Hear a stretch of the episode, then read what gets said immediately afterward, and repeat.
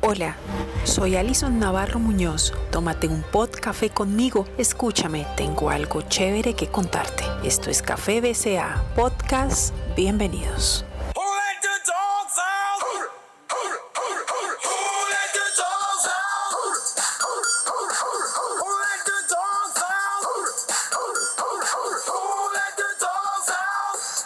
La idea de amor para muchos está relacionada con el concepto de relacionamiento entre humanos, ese no sé qué, no sé dónde que nos hace sentir cosas especiales, preocuparnos y hasta llorar por alguien. Pero lo que nadie sabe es que la universalidad del amor también es posible entre los humanos y sus mascotas. Hoy, amores peludos, lazos indestructibles.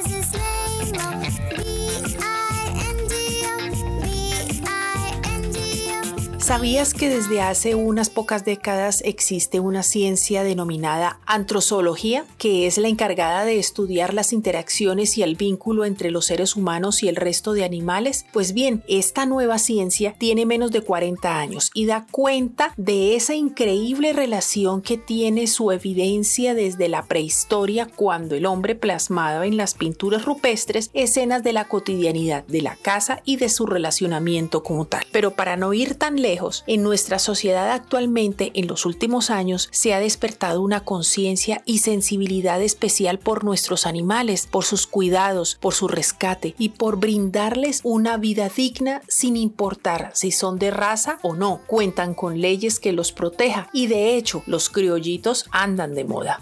David Gil Ardila, médico veterinario y zootecnista, tiene 11 años de experiencia en clínica de animales pequeños. Él nos habla sobre la importancia de la adopción las adopciones de los animales son demasiado importantes en primera instancia, partiendo desde el punto de vista de que parte del maltrato animal que pongan a reproducir y a reproducir las perritas y pues la verdad en todos los casos que se han visto muy poco es lo que le invierten a la misma porque lo único que hacen es tener cachorros, venderlos y la persona se lucra de esta actividad y cuando la mascota, en este caso la perrita, baja su capacidad de reproducción, ya no sirve, es obsoleta, entonces los desechan, los regalan o terminan en la calle.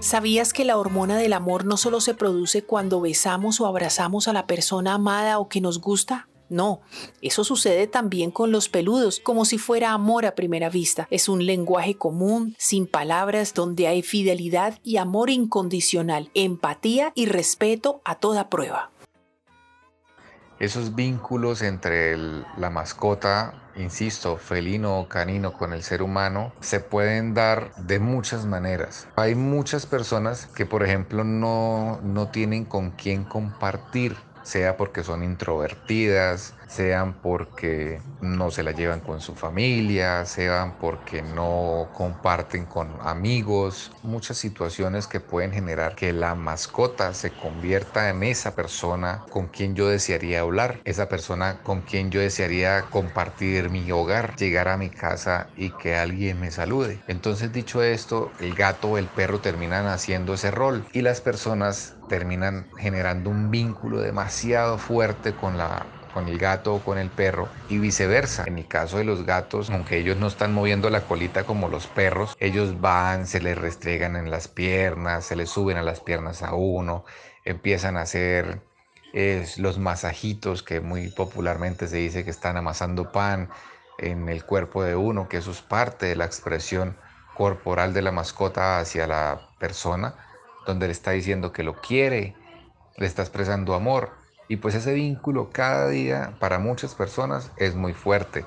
Quienes no han tenido una mascota quizás no lo entienden, nos tildan y me incluyo como lunáticos, fanáticos, exagerados o que humanizamos la relación entre los animales y las personas. Lo cierto es que en todo esto hay una transformación física y emocional de los que no tienen voz. Les cambiamos la vida y ellos a nosotros. Así lo define Lorena Rivera Soto, comunicadora social y quien adoptó una criollita encantadora, una gata que hasta red social en Instagram tiene. Su nombre, Coral.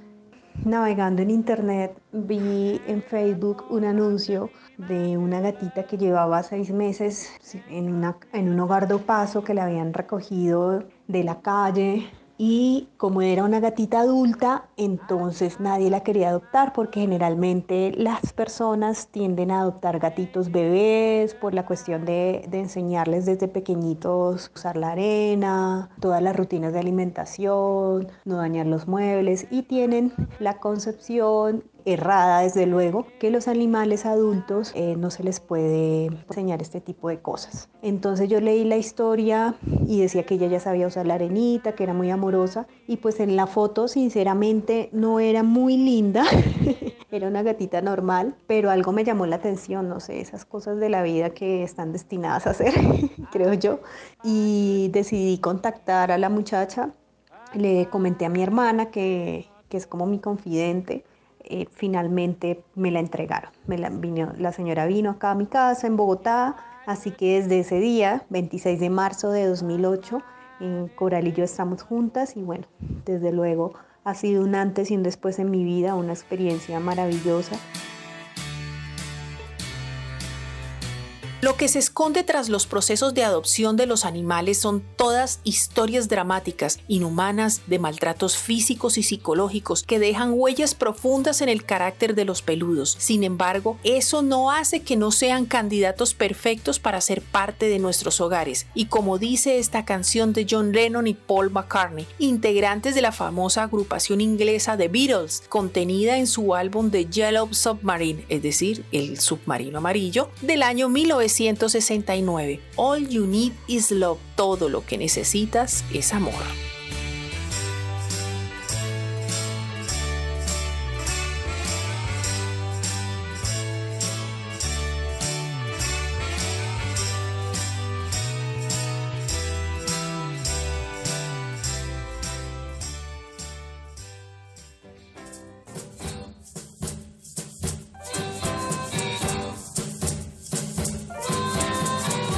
When I was a little boy, at the age of five, I had something in my pocket. ¿Te has imaginado alguna vez haber sido habitante de calle, vagabundo, errante de la vida, sin techo fijo y sin comida? Ahora imagina hacerlo pero en versión animal. Eso sí que es cruel, pues la indiferencia de la sociedad se manifiesta allí en su máxima expresión. Pues de ese estado de indefensión y de vulnerabilidad que deja la calle, hay un ser esperando una oportunidad de vida el peludito porque le das la oportunidad de, encontrar un, hogar donde se le va a amar, se le va a cuidar y al ser humano porque es una forma de, de amor distinta y también es una forma de sentirse amado por otro ser distinto al humano.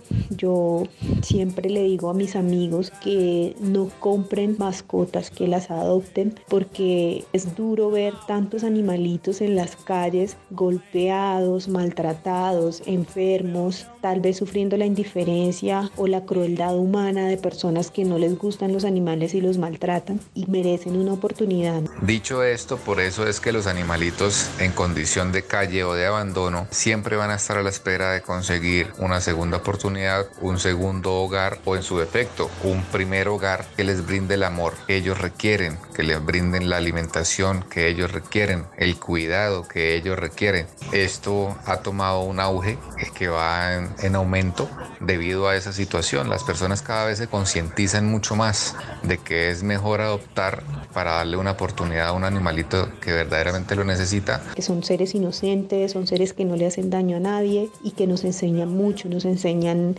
cómo ser incondicional, nos enseñan a amar, nos enseñan a, a ser solidarios entre ellos mismos. Los animales entre ellos se cuidan mucho y son siempre un ejemplo para los seres humanos. Y lo he comprobado con Coral que adoptar cambia la vida. Sea un perrito, sea un gatito, denle la oportunidad. Porque no es solo tratar un perro, no es solo tratar un gato, no.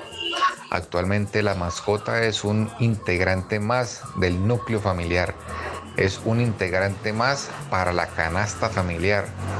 Y dicho esto, con cualquier cosa, enfermedad, circunstancia que afecte a la mascota va a afectar el núcleo. Me hubiera gustado tenerles las voces y ronroneos y ladridos de mascotas conocidas como Juana y Renata, Jerónimo y Nana, Galilea y Montserrat, Sammy, Duncan o Susie, Maxi o el señor Barrett, pero serían horas y horas y horas de jadeos, pequeños gruñidos y batidos de cola llenos de amor. No obstante, César Hernández, el dueño de Messi, nos cuenta cómo su perro es un hijo más en su hogar. Llegó, ya vamos, en noviembre cumple tres años de que llegó a nuestras vidas. Para mí es un hijo.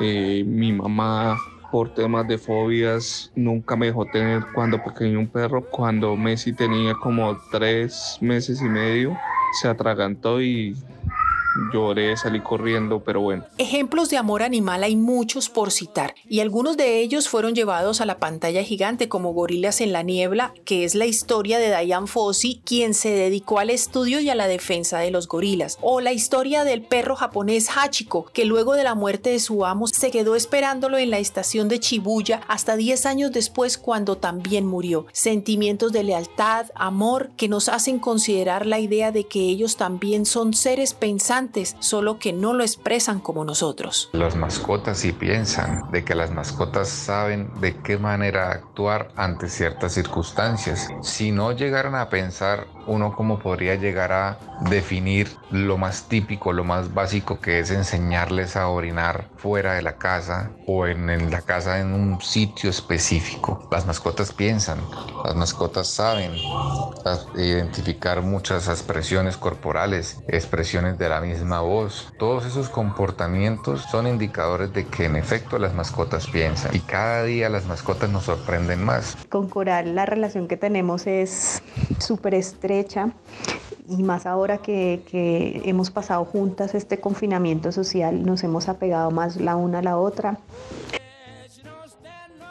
Tener un perro es una responsabilidad muy grande porque como lo digo es un hijo, hay que estar pendiente de su comida, de sus cuidados y el lazo de amor es muy importante. Ellos sienten, perciben cuando uno está bien, cuando uno está mal, están al lado de uno en los momentos que uno los necesita. Ellos tienen como un instinto para, para leer los estados de ánimo de, del humano que los acompaña y a mí me ha pasado que he tenido días muy tristes o, o de depresión y ella no se me ha despegado.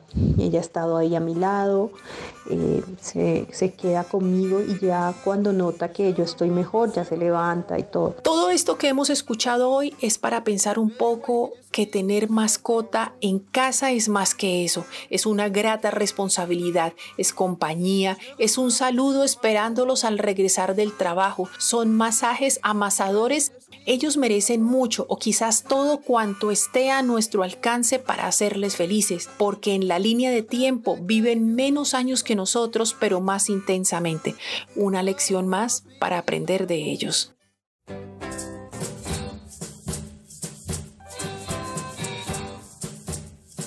Nos vemos a la próxima con otro tema de interés. Hasta pronto.